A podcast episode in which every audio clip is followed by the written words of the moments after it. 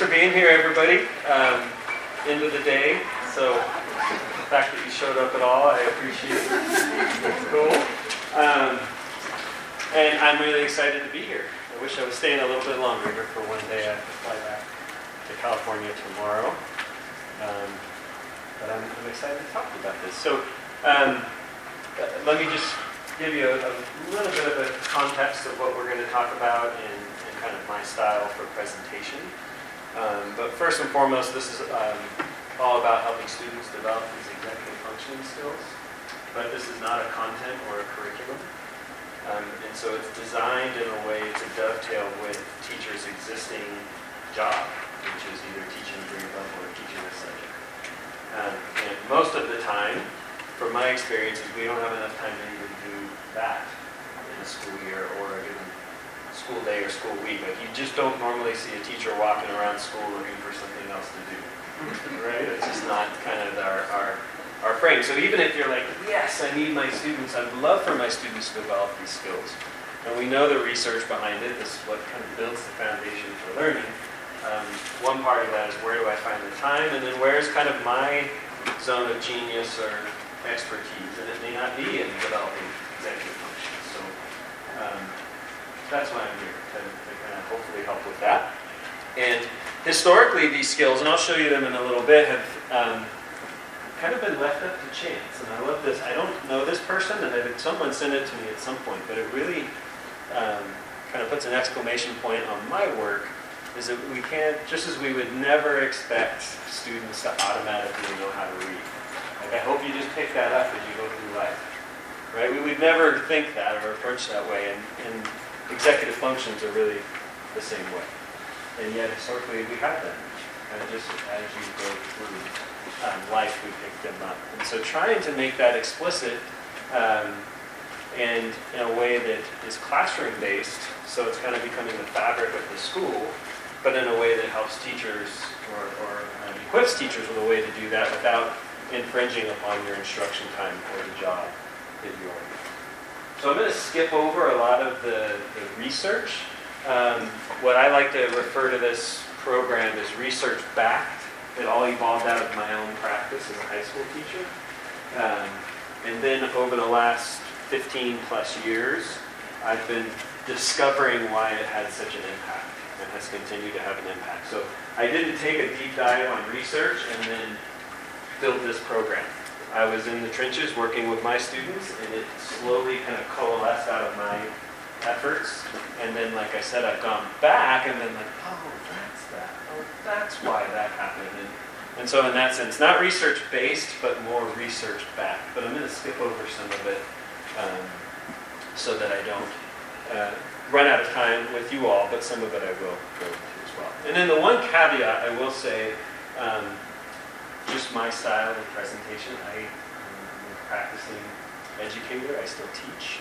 Um, let's see. But we're gonna we're having some glitchiness here. Well, we can go to the compass. Um, and I just want to tell you my style of presentation.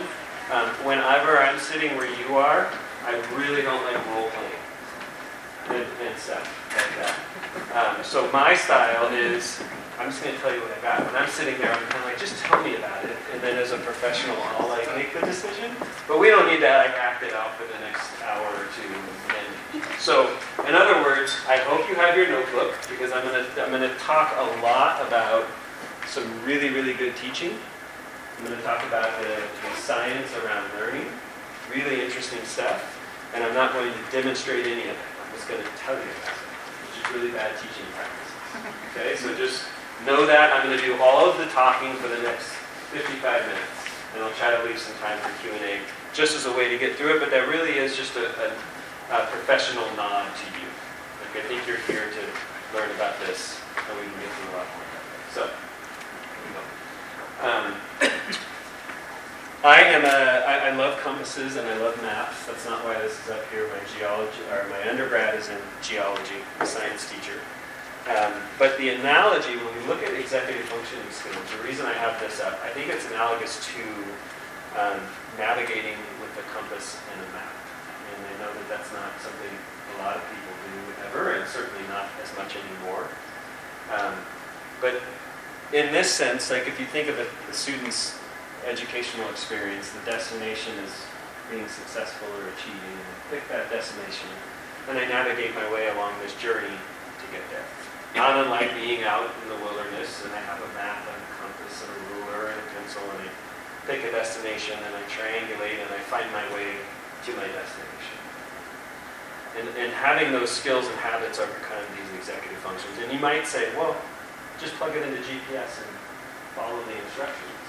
But for our students who um, are struggling with executive dysfunction, or I would say students who have experienced the last two years of life, right? Um, it, it, whether it was you know missed learning or learning loss, I like to refer to it as just interrupted learning.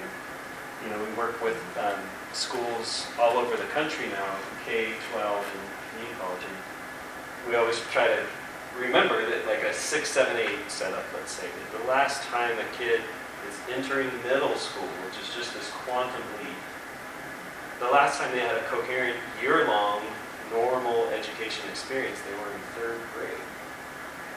Right? Mean, you just like wrap your head around that. We all know this. I know I'm kind of preaching to the converted here.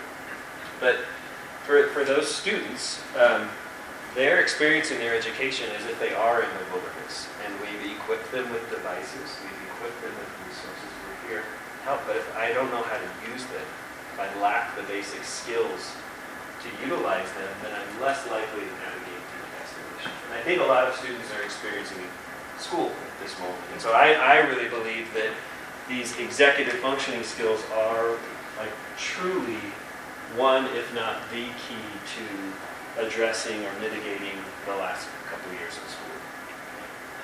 And even if they're not, they're certainly not going to hurt anybody. Right? And if you're familiar with executive function, that might be a new term. Sorry, we are going to we're going to glitch our way through this. It keeps just disappearing on me. Um, executive functions. Some of the schools we work with, and I, I like this this term, they refer to it as uh, studentness. Think of like all the things you have to do um, in and around kind of surround whatever I'm trying to learn, but really set me up for success.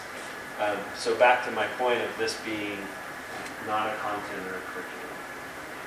And by the way, if anybody wants all of the slides, because I'm going to start moving pretty quick if this thing will work for me, um, I'm going to put a QR code up at the end and I'm doing that primarily. I'm going to blame this all on the first session. I gave a talk this morning, and they said bring about, uh, and whoever signs up, bring about half the number of handouts, because you know people will go to other sessions. So I ballparked that, and there was three times more people in the session than had signed up, which is fun. But they took all your handouts, except for four. Those four people in here who were here first, and they got the handouts. So um, I would love to send you, you'll see our um, guide for families that can really kind of digest a lot of what I'm going to say. So, um, am I going to have to stand over here? Let me see. There it goes.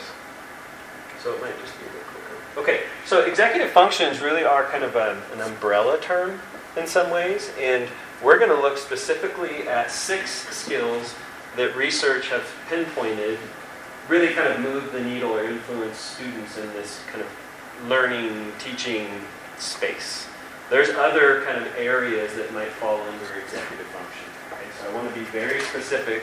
These are the six skills that are really embedded or inherent in this program called Organized Binder. I'm wondering if I put this up here. Not so much a podium um, this will work a little bit better. So I'm going to, like I said, move pretty fast.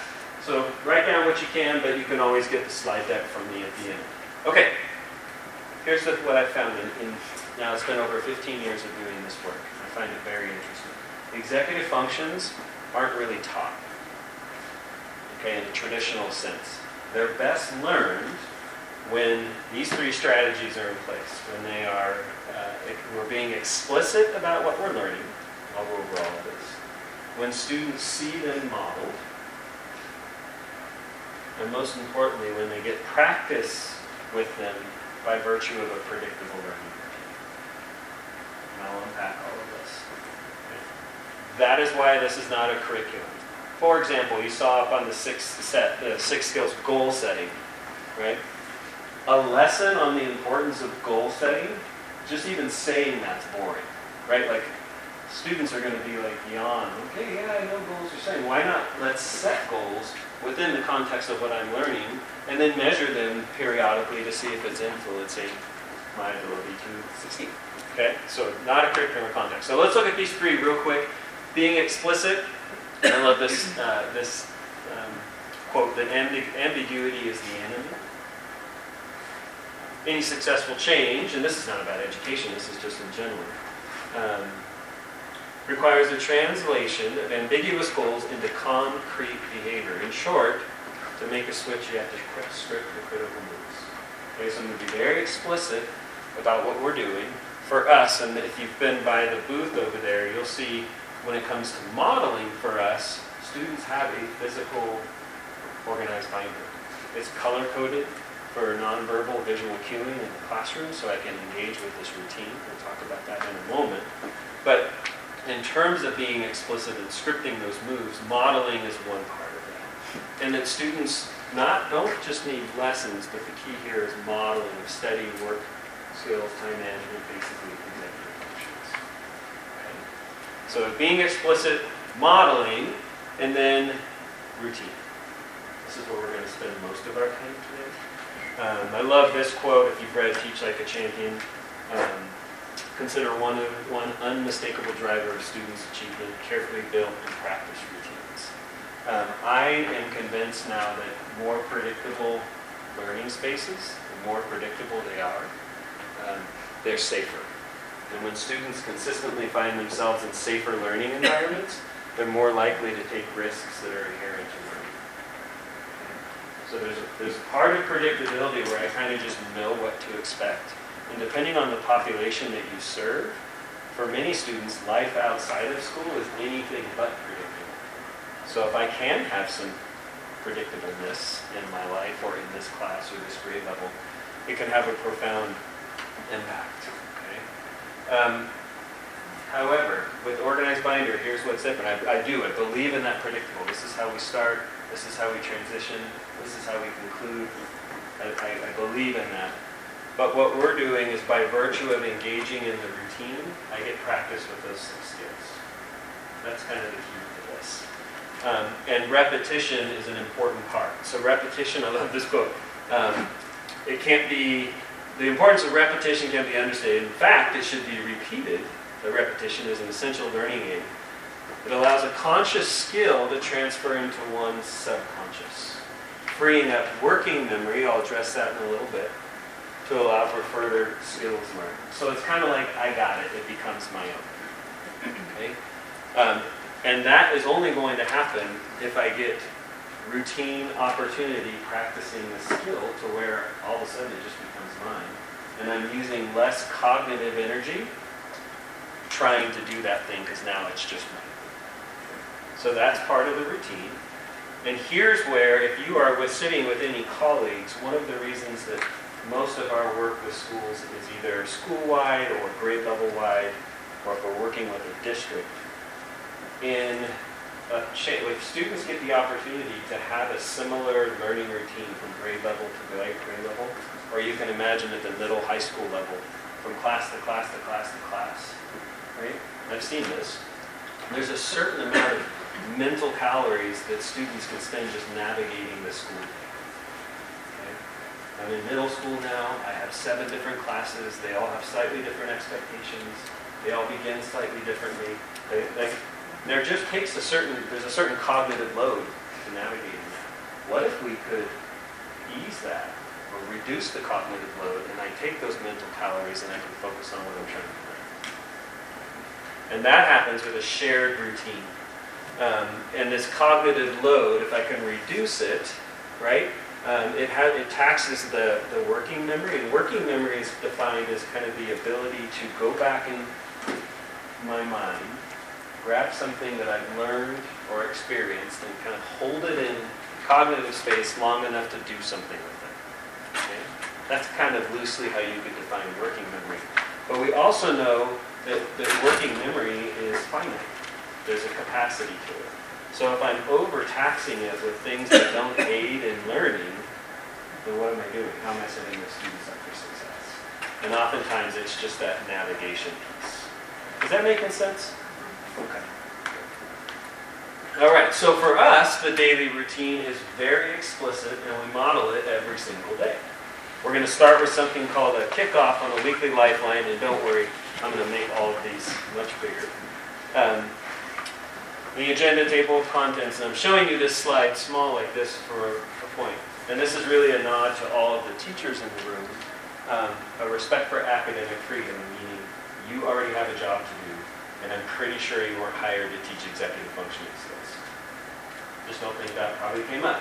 But we all know that you're, you're going to be more successful, and so will your students, um, if they're starting to work on these but you have a job to do and teach your class. So the way this is designed, I like to say, because I'm a teacher, designed by teachers for teachers. It has a very small time footprint in the classroom. It's going to be the first few moments you'll see and the last few moments. And I can say from many, many, many personal classroom walkthroughs and observations now all over the country, that's historically some of the most underutilized school time. Just those first few moments and those last few moments. So if we could make bell-to-bell instruction a reality and take those gray areas and paint them black and white, one, it has a significant impact on management. You're struggling with classroom management. Um, but it's also not interfering with your content. So let's jump in. I'm going to go through all six of these in this routine. Hope you're tracking with me. We're going to start with working memory. I just talked about that one and how we practice it. Now, there's something else I should mention. I'm trying to move too fast and forgetting everything I want to say. Working memory is really interesting to me because um, working memory can get stronger. You can improve or increase your capacity with working memory by practicing it, by using it. Okay? Um, the other thing that I find interesting about working memory is we know it's tied to attentional skills.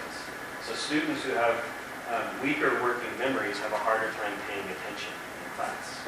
Probably not a big shocker, right? And, and students with stronger working memories can kind of focus and pay attention. So think about, you're going to see our this color-coded routine, this predictability. All of that is helping me kind of pay attention. And if I get a chance to utilize my working memory, probably unknowingly, um, it can actually help me engage and follow along with so four of you in the room have this handout that you can look at.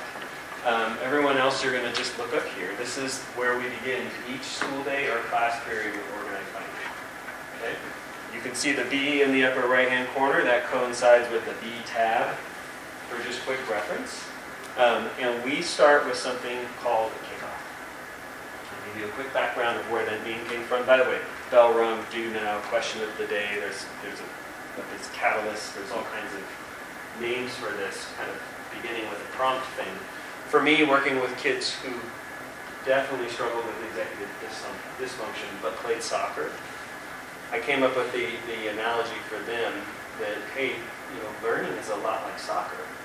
You, will, you don't just show up to the field and start playing because you're there, right? You get there, you get your gear on, you're warming up, you find your position, the other team's doing that, the refs come, there's all this whole thing, the one thing you do know, and you never think about it anymore because you've done it your whole life, is when the whistle blows, you better be ready to play. You better be ready to engage. Right? Of course. Well, the same thing's true of learning. does it look like for you when you're ready to engage or you're ready to learn? In a car. well, the good news is I'm going to model it for you every day in this class. I'm if I had a document camera, is to use teachers in the room, doc cam? So I could never use a document cam because of my handwriting. But that's, I can put that under and this would pop up. Everything in Organized Binder that gets projected is identical to what they have in front of them. Okay, that's reducing friction, right? Um, when I designed this, let's see if there's a few people it was on overhead, overheads, transparencies. Look, I see some like endearing smiles, like, ah, the cool face. And other people are like, what's a, what's a overhead transparency? Um, but you could use kind of anything. But the point being is this is the nonverbal visual cue that in order to be ready to go when we begin, you just have to have your binder open to this D page. There's 18 of them in the semester one packet. There's 18 in the semester two refill because we're going to use them every week of the school or every week that I implement the program. Okay? It's just there for students to utilize. So all the, and if, if you had one in front of you, you'd see that the goal setting is before this, and page tab A, that's gold, one behind it's green. So if I have 30 kids in the class, as a management piece, I can see who's ready to go just glancing around color-wise.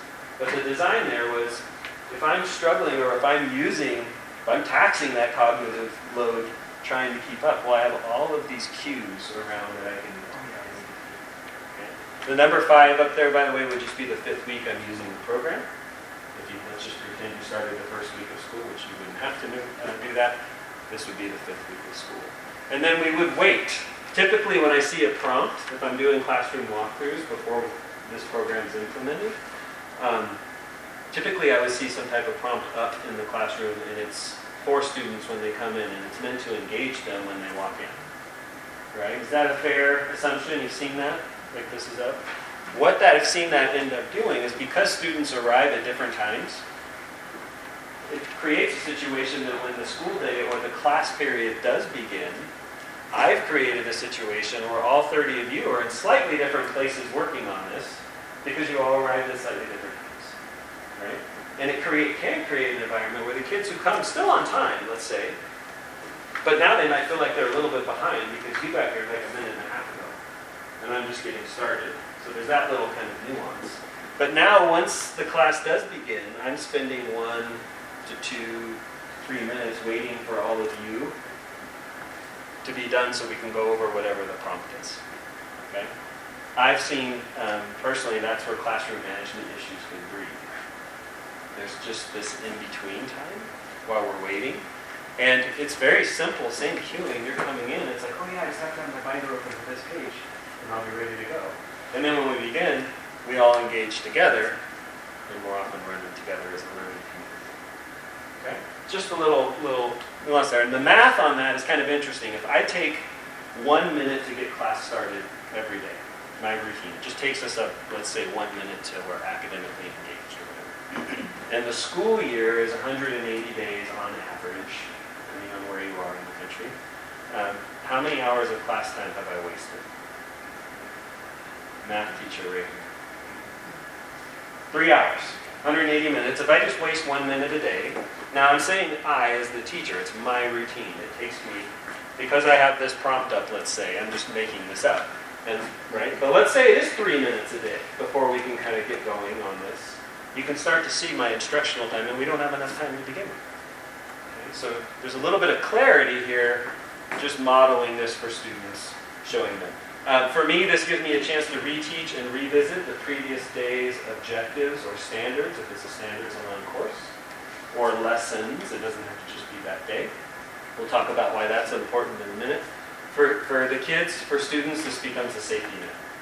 No matter how, let's pretend it is Monday, no matter how I did on Friday, whether I got it or not, whether I was in class or not, whether I struggled with the homework over the weekend, we know that we're going to start each day with a moment to get my questions answered. And hopefully clear up my misconceptions before we move on. Okay? So really kind of becoming a safety net. And because of this format or this template, they're going to have the opportunity to record every day. Okay? And we're going back, ideally, to the previous lesson's objective or standard. So if I was at the end of the fifth week, and let's pretend I'm wrapping up a unit of curriculum and I'm having some kind of assessment, um, my students could have as many as 25 standards aligned prompts with the responses they can use to learn to study from or prepare for. Take that out to the end of the semester, take that out to the end of the school year. It becomes a robust resource. And here's the cool part for all the administrators in the room. Teachers have a class sample binder, so this is actually organizing teachers.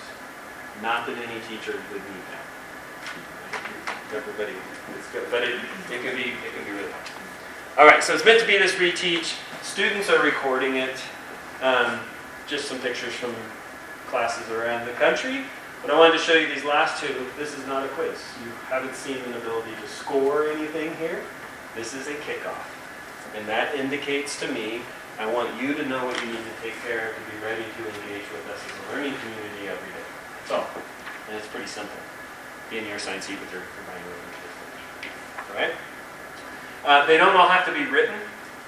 They can there's teachers doing all kinds of fun, creative things with this, giving this chance to review. I mean, you could just imagine here, this is a, in March, on the final of your, in this biology class, it might be helpful to have this to look back on, and you've created it on one of these kickoffs. Um, so kind of that robust resource. When a teacher gets done with this kickoff time, once we're kind of however long you want to take as the practitioner, what most of us say is, okay, now check yourself. And students, the scale most of us use is a one through five. One is like, I don't get it. Like I'm lost. Five is like, I think I got it. Right? Simple self-assessment. If we were in one of our trainings, we would have a video uh, of a teacher using this in class and walking around and just seeing where probably um, specific and strategically seeing where students are self-assessing. Like, What do you think they are?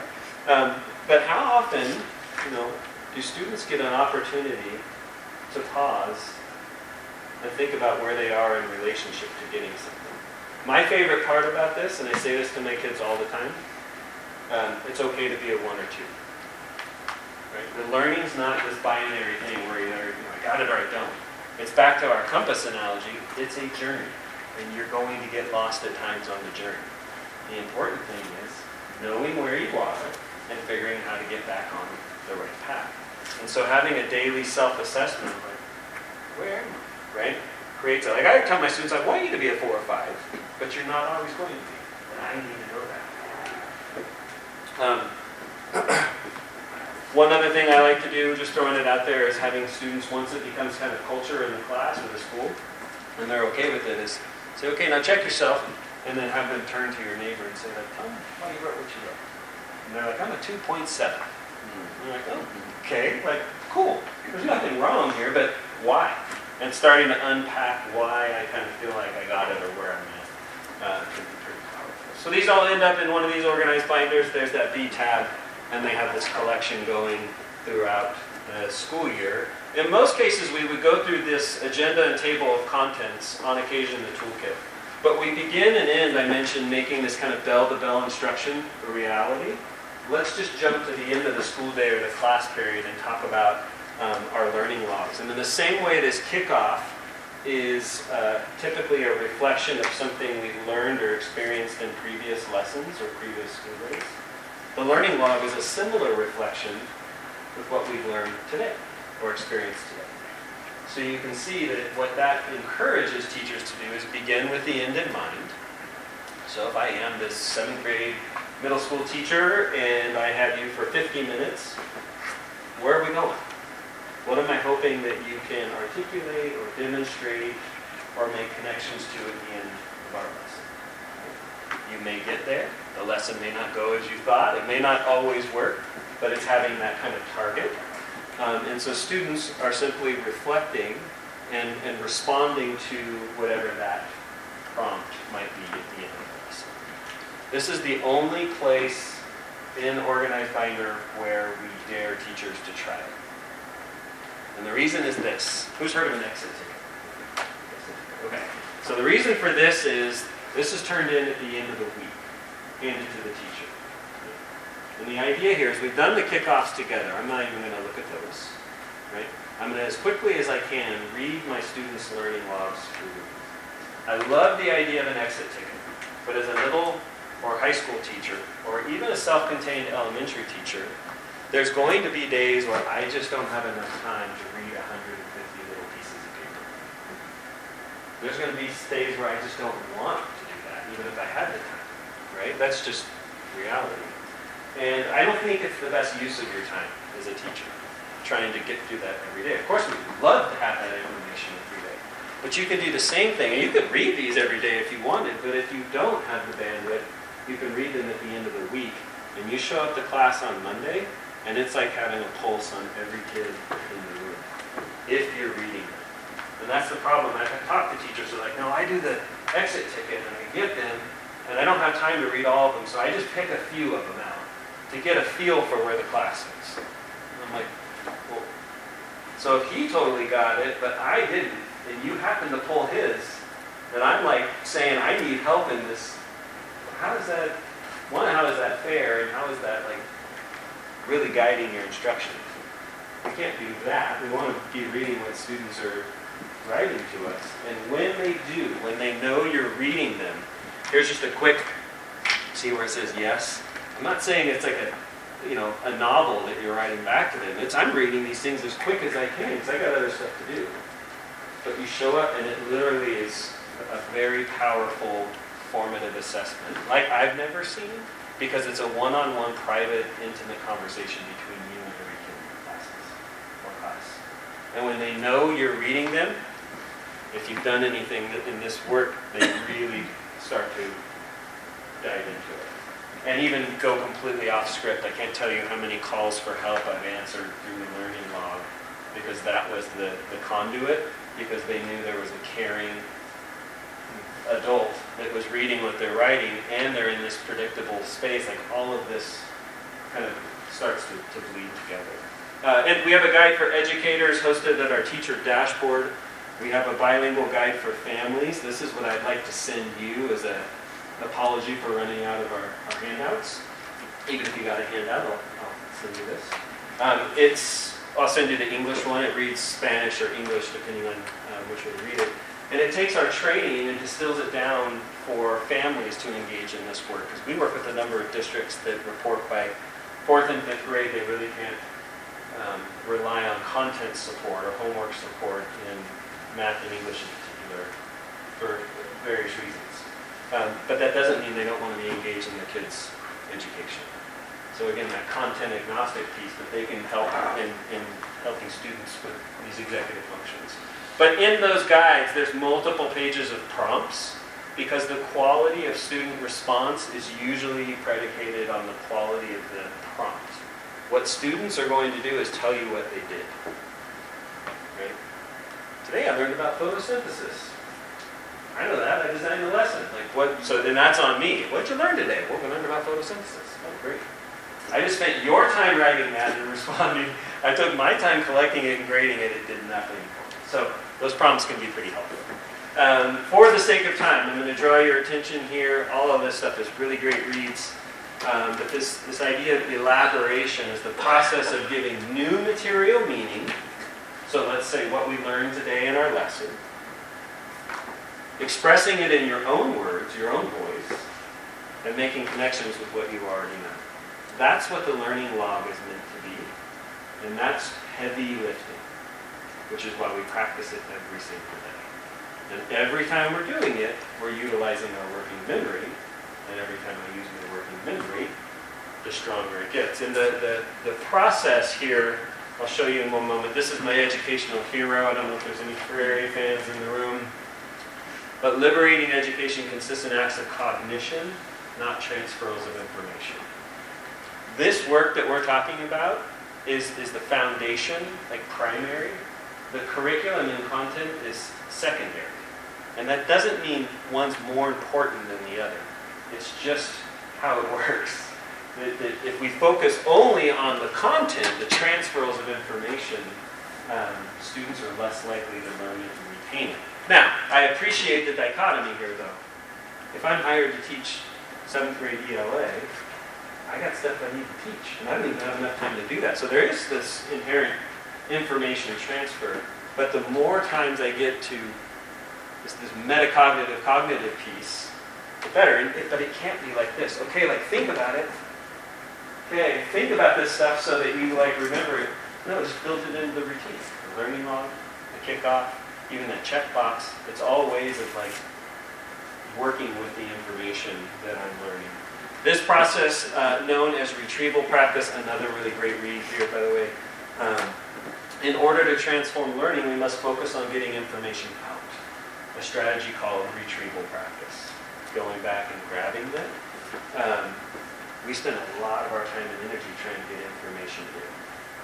But if by virtue of a routine, I'm constantly getting information out in a no stakes way, it's okay to get it, it's okay to be struggling, both. Um, it can be a win. With the learning log, uh, most of us encourage that you practice academic language. You're not texting me, you're not Snapchatting me, or whatever the new thing is. Practice grammatically correct, complete sentences in whatever language you're using in the room. Just when you're communicating, Just practice it. Be, it can be helpful. Um, and this ultimately is all built on Marzano's work about exposures, that we want to expose students to details multiple times, at least three, ideally no more than two days apart. So that old school, like college professor, one and done, I lecture on and I'm moving on, those days have to go away. because um, it doesn't work. But think about organized binder. You got, I give my lesson, do whatever you do, first exposure, and at the end of class, I'm going to have you reflect with the learning second interaction or exposure. If you give any next steps or homework outside of class, that could be the third exposure. And the fourth exposure, when you come back to me 24 hours later, within moments of starting, we're back to that concept or something. So the word I like to use is marinating. Just, and it's nothing you have to do as a, as a teacher or a school. It's the routine. It's just the routine. This is how we do it. So making bell-to-bell instruction a reality, we'll jump back to the beginning. Um, first thing after the kickoff is a quick uh, introduction to the lesson. But the skill here we're going to look at, so we've covered working memory, is planning and time management. This is the one we work with community colleges.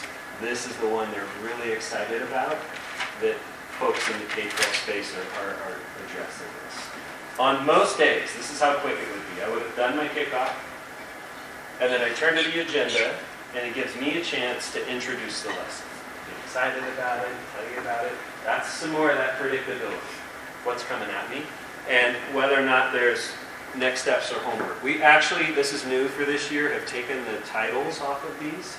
Historically, it said um, way back, which are those, said like standard, in-class homework, and then it was in-class and homework a lot of schools we work with, and actually kind of agree with it, are either rebranding or rethinking homework. Um, we know homework used as a formative assessment is unreliable and inequitable. Um, and so just thinking about what students do outside of class or outside of school differently.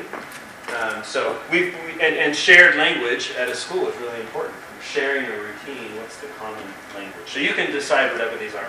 Let's pretend it's in class and homework let's just say. For the sake of it, this would 15, 20, 30 seconds of me introducing the lesson. You're recording it in your parent guide says, hey, if you ever want to know what we're doing each day, just look at your student's agenda. We're going to have a little you know, snapshot of it each day. And then I would move on to something called the table Most days that's what happens.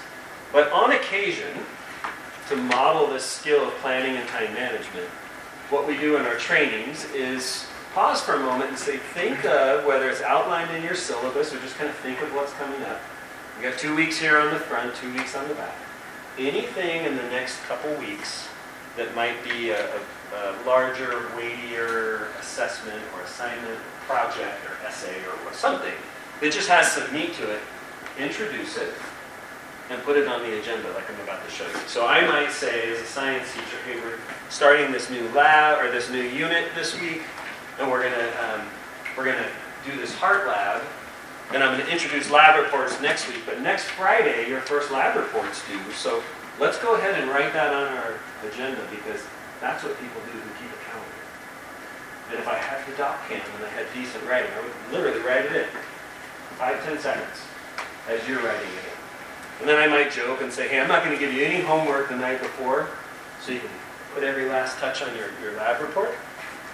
Let's write that on our agenda because that's what people do to keep a calendar. If you were in my actual classroom, by about week two or three, my kids like recite some of my sayings with me. They're like, we get it. That's what people do who keep a calendar. I'm like, yeah, that's actually what people do. The reason I know my brother's birthday is coming up, of course I know it's August 6th, but I have to, oh, yeah, that's right. I got, to put it on the calendar, right? That. And then I would move on. I'm certainly not doing this every day, but now they show up on Tuesday. We do the kickoff. I get my quick intro. I might mention this, I might not. I'm going to do the same thing Wednesday, Thursday, Friday. And at the very least, no one's going to be shocked that there was a lab report due. And on the higher end, they're starting to learn this skill of planning and time management. And I have asked this question when I have more time to teachers all over the country, and I think I've had one or two people like raise their hand and say, yeah, someone. I've always asked, like, hey, when you were a young person, did anyone sit down with you in a calendar and kind of explicitly teach you how to use a calendar. Uh, right?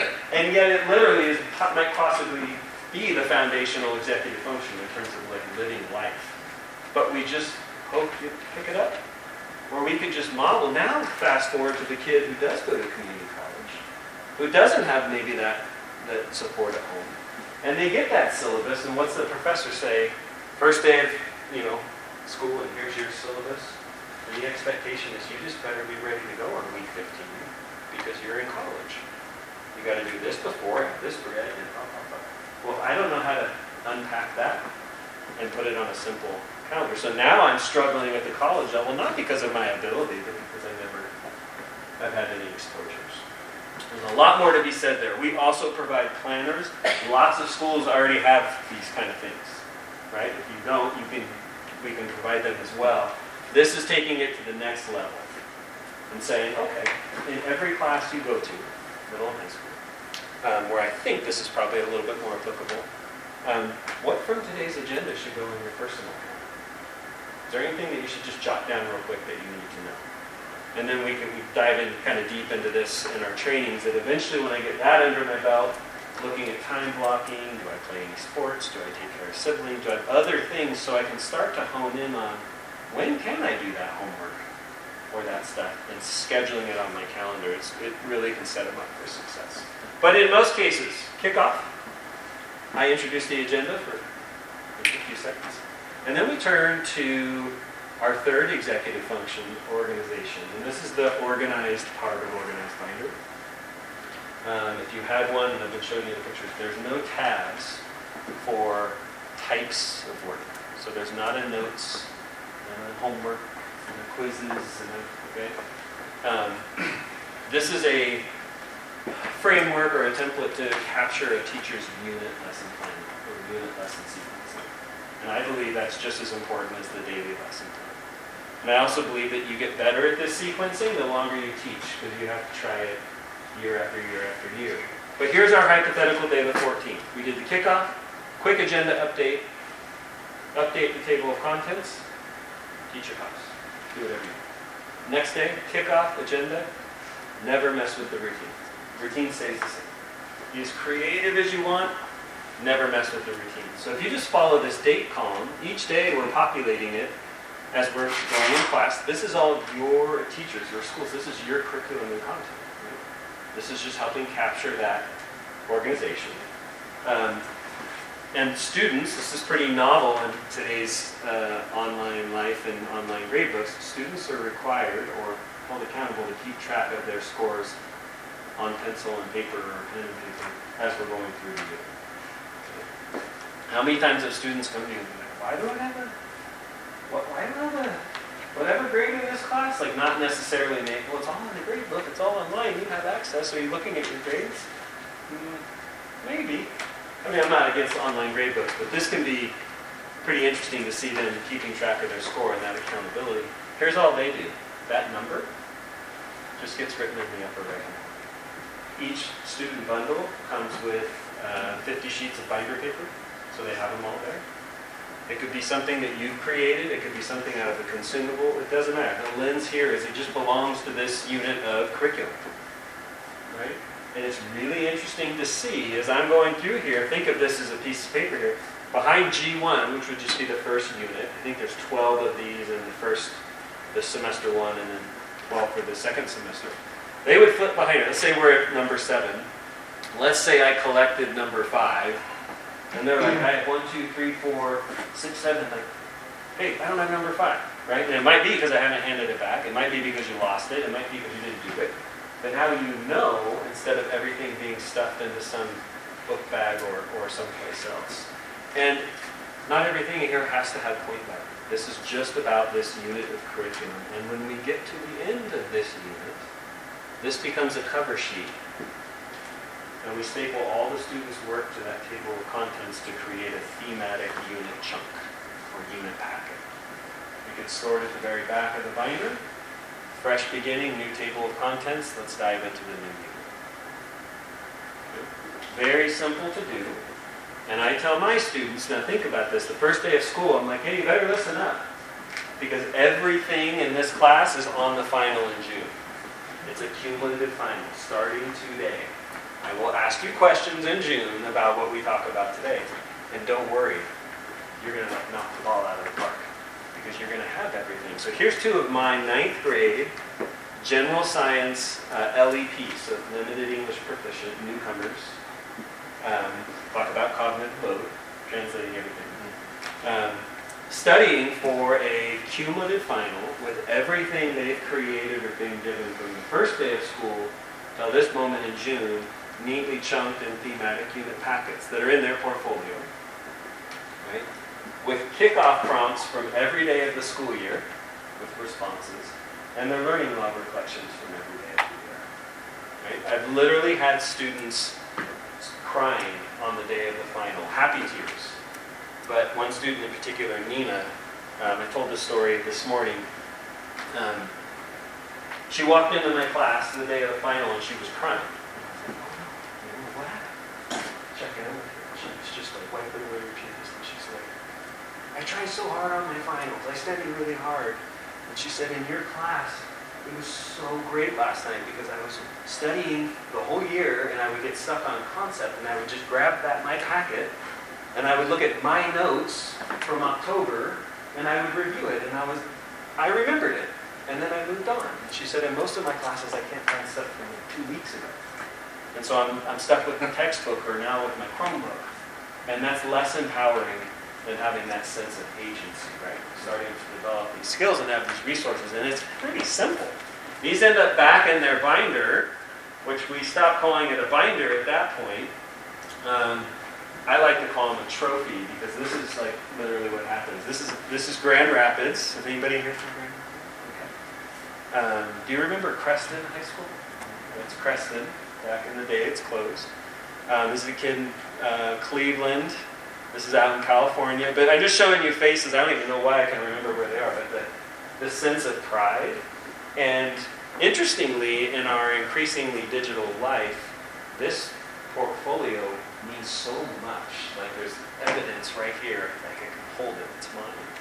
Um, if do any of your schools do student-led parent-teacher conferences? Imagine what it, that sense of like here's what do you want to see? Here's my reflections from the, here's everything. They really they really get into it. Now sometimes you don't want certain resources trapped in those packets and that's where the toolkit comes in. It's also part of organization. Bless you. Think of this as an appendix. Anything that I'm going to use from unit to unit to unit, or reference from unit to unit to unit, or to from unit, that goes in the toolkit so that it doesn't get stuck in all of these packets that I'm creating. And I don't mean stuck in a bad way. I just want everything to be highly organized and accessible. So I'm just putting up, like, hypothetically in a science class, these might be some things. Like I might introduce the scientific method the first week of school, but as we do labs all year, I want you to reference your notes on how you set up a hypothesis. Okay? Typically, these are fairly kind of like subject or grade level specific.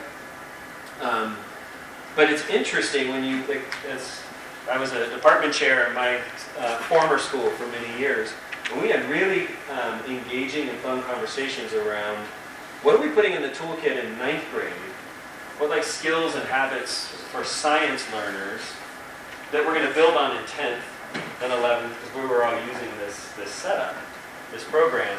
And, and within like two years, our physics and chem teachers at the junior senior level would come to staff meetings or our department meetings and be like, oh my gosh, these kids like, they know how to make a data table.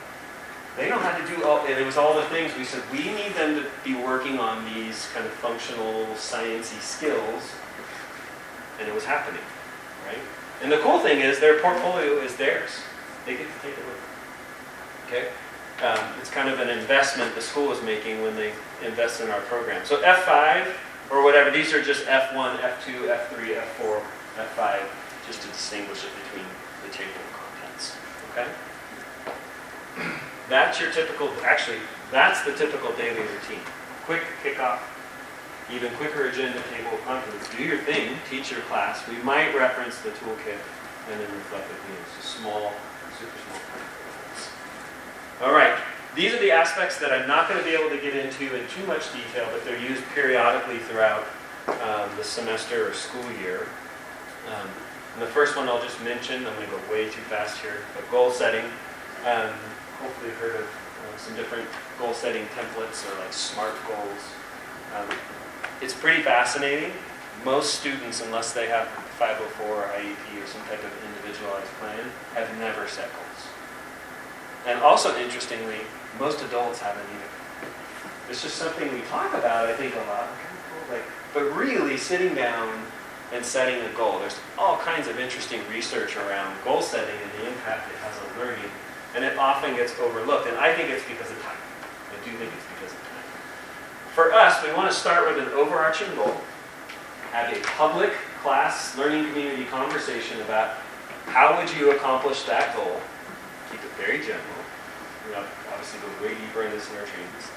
Um, but the reason it's public, and a lot of this stuff, if it's this this general, you're going to hear things like, like, well, what do you do to pass the class? Right? You're going to hear things like, I do all my homework, I pay attention in class, I review my notes, things that I bet most of us would be like, yeah, of course, kind of basic stuff. I always encourage students, like, hey, share it out. We'll get a list going up on the board because somebody may have never thought about the fact that if I just do all of my homework, I'm more likely to pass a class. There may be a kid that's like, I never thought about that. Huh. I, that, wow. Like, and that's, that's what the, the, the synapses kind of finally connected. So let's just pretend that's what, where we land with this. Okay, I'm going to try this. The, the question then is when and where. Don't just tell me you're going to do it. When and where. For me as a high school teacher, I'm going to come to class on. Oh, really? First period, 8 o'clock in the morning. I know you, Shireen. You live with your mom. Your mom's out of the apartment before you get up. And it's December, it's cold, even in California. That's why you're 20 minutes late to my class every day. Oh, you have to take three city buses to get to my class. So when and where? When do you have to get up? That kind of thing. Like really get it. So it might be something like this. Well, when I get home from school, this then it's an action item. I don't have to think about this. I call these character questions. Either do it or you don't. You're home. You got a snack. There's the table. You have some homework. Right? That kind of thing. and with students, it's funny. You think, okay, if I do my homework, I'm more likely to pass the class. All right, cool. So it's about this daily task, and you ask them, what's the most important? Goal, your sub goal, or your daily task? What do kids say? My goal. I'm going to pass this class. I'm like, no, it's not about your goal. Just do this every day. Just try this every day, and let's see. And we're going to measure it every, you know, seven or eight weeks. So we're going to see. And we're going to reset it if we need to, and we're going to we're going to have this be kind of part of the fabric that we're we're learning. All right, goal setting, accountability, all of this is great, but if we don't pause about once a month and have a binder check to make sure you're following this organizational routine, um, then this can start to happen. And a lot of people say they're like, "Hey, that looks pretty good, actually." Right? Uh, this picture, sadly, okay, is from my classroom, and I'm the guy who designed this program. So you would think, wouldn't you think like all my kids are just like on it? No. So every few weeks we got to put it all back together. Uh, this is a college professor. They teach English comp. This is their organized binder. And if you want to actually see one, come by the table. Um, this is the kid, or the student, I should say.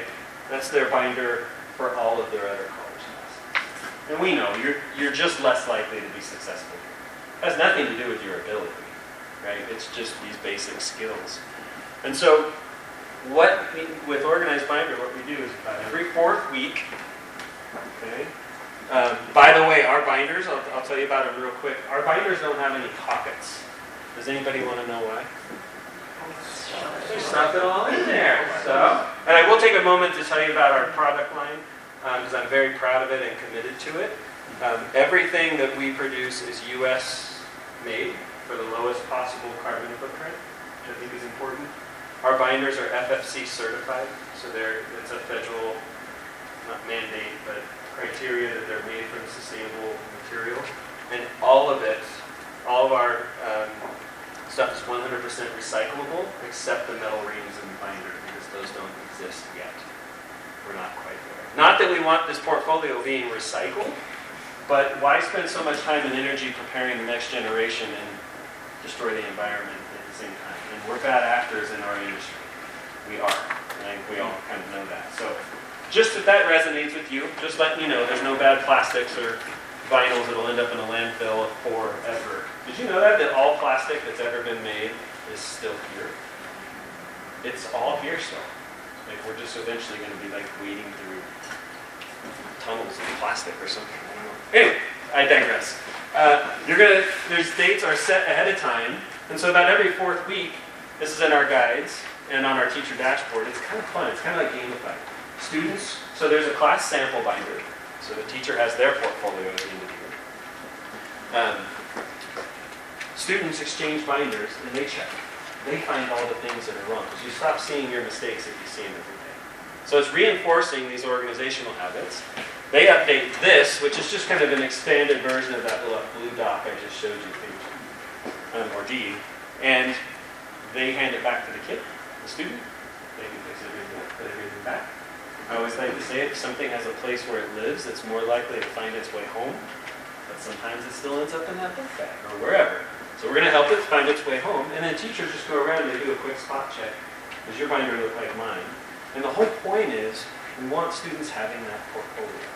The school in, uh, that we were training in this, I, I forget, last year sometime, one of the teachers stopped and he was like, oh, and he's an IT teacher, all tech. He was like, I get it. This is like the crown jewel. Like they end up with this thing. So we have to pause and just make sure that we're, we're reinforcing these organizational skills. For those that have a syllabus, that's tab E in the binder. That's a way to also encourage. The more uh, familiar students are with the syllabus, the less like, more likely they'll know what to do with it when they get one. And then the sense of self-regulation, this piece, this whole thing is about self-regulation. There's a consistent daily routine, and I have to either choose to engage in that or not. Even organizational components, there's a bit of self-regulation there, so it's, it's definitely improving there. But in tab H of our binders, um, we have passes. They're not school passes or nurses passes or emergencies. Or um, they're kind of like currency, and what most of us do is there you get three a semester, and any of them that are unused at the end of that term are worth one missing assignment. So now it's like, do I really have to pee? Hmm. I don't know. I don't know if I'm just going to run out the door real quick. Um, and we can get in a conversation about Ed Code and stuff. You can't keep a kid in the class, but it's more of again kind of that self-regulation. Um, I hope there's some Dweck fans in the room. I always end with Depp Dweck that simply raising standards in our schools without giving students the means of reaching them is a recipe for disaster. It just pushes the poorly prepared, poorly motivated students into failure and out of school. And this last bit here, we're seeing after these last two years in, in, in ways that we've never, at least in my 20 years in education, So I'm, I'm a believer that these predictable routines and these executive functions, um, they lay the foundation for this developing this agency. Um, I'm going to show you a QR code in just a moment, but if you want to grab my personal information, that's our website. Um, you can find us on whatever social channel. We're not really active there, but you can go and check that out. Um, I would personally love to hear from you. So the way we do it, we, we come in and work with schools, networks, or districts, or colleges at any level to train and support teachers over the course of a school year. It's never a one-time training. Um, so we're really big on that support and relational piece to help students. Students get the, the, the bundle. Part of that is that bilingual guide that goes home to the family. It's all there for you. Um, but what I wanted to do, and I'm going to tell you, I'm going to be perfectly honest, this is my first time ever using a QR code. I had to look it up. You know how to make a QR code? It's so easy. You just go to any web page and right click on it. It's that easy in Chrome, or I imagine others. And it says create a QR code for this page. And I was like, I'm getting fancy in my afternoon session. But this is for me, I don't know why there's a dinosaur on there. But what that should do, and I'll come back to it, if you don't know how to do this, you open your camera and it'll make a little square. And then when you see the square, you click on it and it takes you to your web browser. Something I didn't know before the pandemic either, but that's how you order food now. Um, It's going to take you to our general, I didn't get that fancy because I didn't have time and I don't design our website. It's going to take you to our general contact page. What I would like to do is email you our guide for families, just to, it summarizes everything we're talking about in a less frantic way. But just put CEA in there, and if you would like a, um, uh, copy of these slides, that's what I was trying to say. Um, the, the packet, the, the guide that I'm sending will have that packet, but context. So I think you'll, you'll appreciate that more. But if you also want the slides for the research and the stuff that I went way too fast on, this normally is like a two-hour talk. Um, so thanks for hanging with me. Uh, okay, good. So that's where you'll end up. This is not mandatory, but I would love to send that to you. Um, there, once again, is the QR code. If it doesn't work for you, we'll just come up and email yourself on my computer. Thank you for spending two, you know, an hour and two minutes of your time. I, I always like to say one thing at the end.